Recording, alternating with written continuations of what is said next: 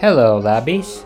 My name is Michael Ramajo, and in this episode, I will be talking about the book American Born Chinese by Gene Luen Yang. This book is about three separate characters Jin Wang, who recently immigrated from San Francisco and finds that he is the only Chinese American in his school. The Monkey King is the ruler of all the monkeys. Loved by his fellow monkeys, he masters the four major disciplines of invulnerability and the four major disciplines of bodily form to achieve recognition by his godly peers. Though, in the process of gaining all this power, he becomes arrogant and self centered. Jin is the ultimate negative Chinese stereotype, with buck teeth, slit eyes, and a blue Chinese suit, he embodies the ugliest Chinese stereotypes from the Yellow Peril era. The synopsis for this book is that all three characters eventually find connection in an unexpected way in the end, which I'm sure listeners of this podcast will find interesting. But before I delve deeper into the book, let me give a little background information on the author, Gene Luen Yang. Born in August 1973 in Northern California to a Taiwanese father and a Hong Kong mother, he loved to draw as a kid and grew up wanting to be a Disney animator. He attended University of California Berkeley, UC Berkeley, and originally wanted to major in art, but switched majors to computer science with a minor in creative writing due to the advice of his father to pursue a more practical field. He received his bachelor's degree in 1995. After graduating, he worked as a computer engineer for two years before quitting and becoming a high school computer science teacher.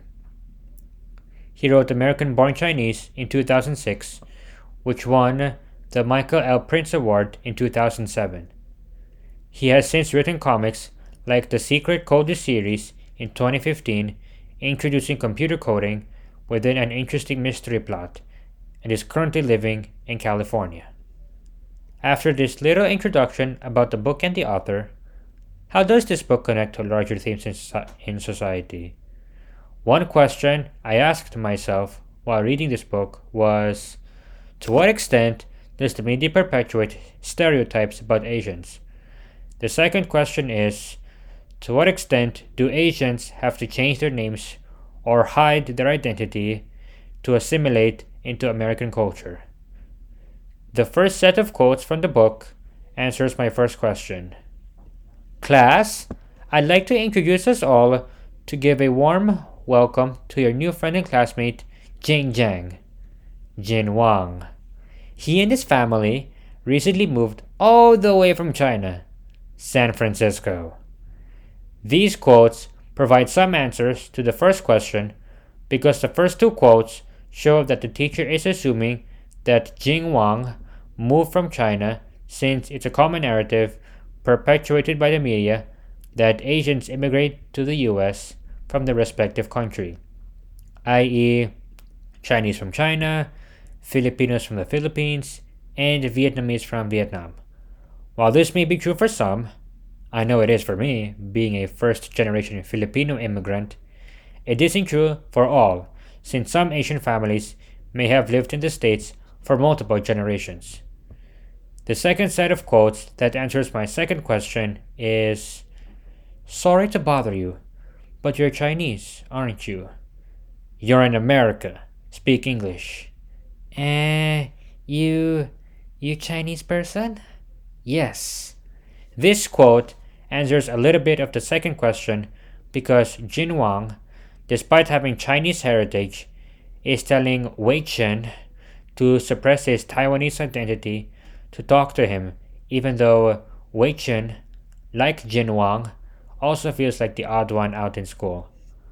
Another example of cultural suppression is the plane scene in the movie Shang-Chi and the Legend of the Ten Rings, wherein Shang-Chi, the main character, takes up the name Sean and has to explain to his friend Katie, who is also Chinese American, how to pronounce his real name.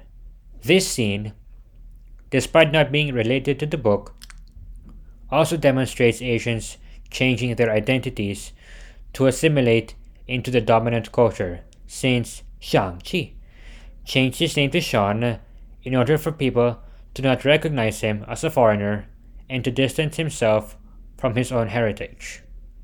Overall, I felt satisfied to read a graphic novel because I love reading books with pictures since it helps me understand what is happening in the story. It was also nice to read a book with a lead Asian character because most of the books I studied and read in school center around white characters. So this is a, a nice refreshing change. Do I recommend it? Definitely. As someone who has read the book, I can say that this is a good book to read if you want to learn more about the struggles and hardships Asians face when trying to assimilate into American culture, whether it be changing their name or fitting into the model minority myth. Thank you for listening to this unique book review episode. Tune in next year for a special Formula One episode.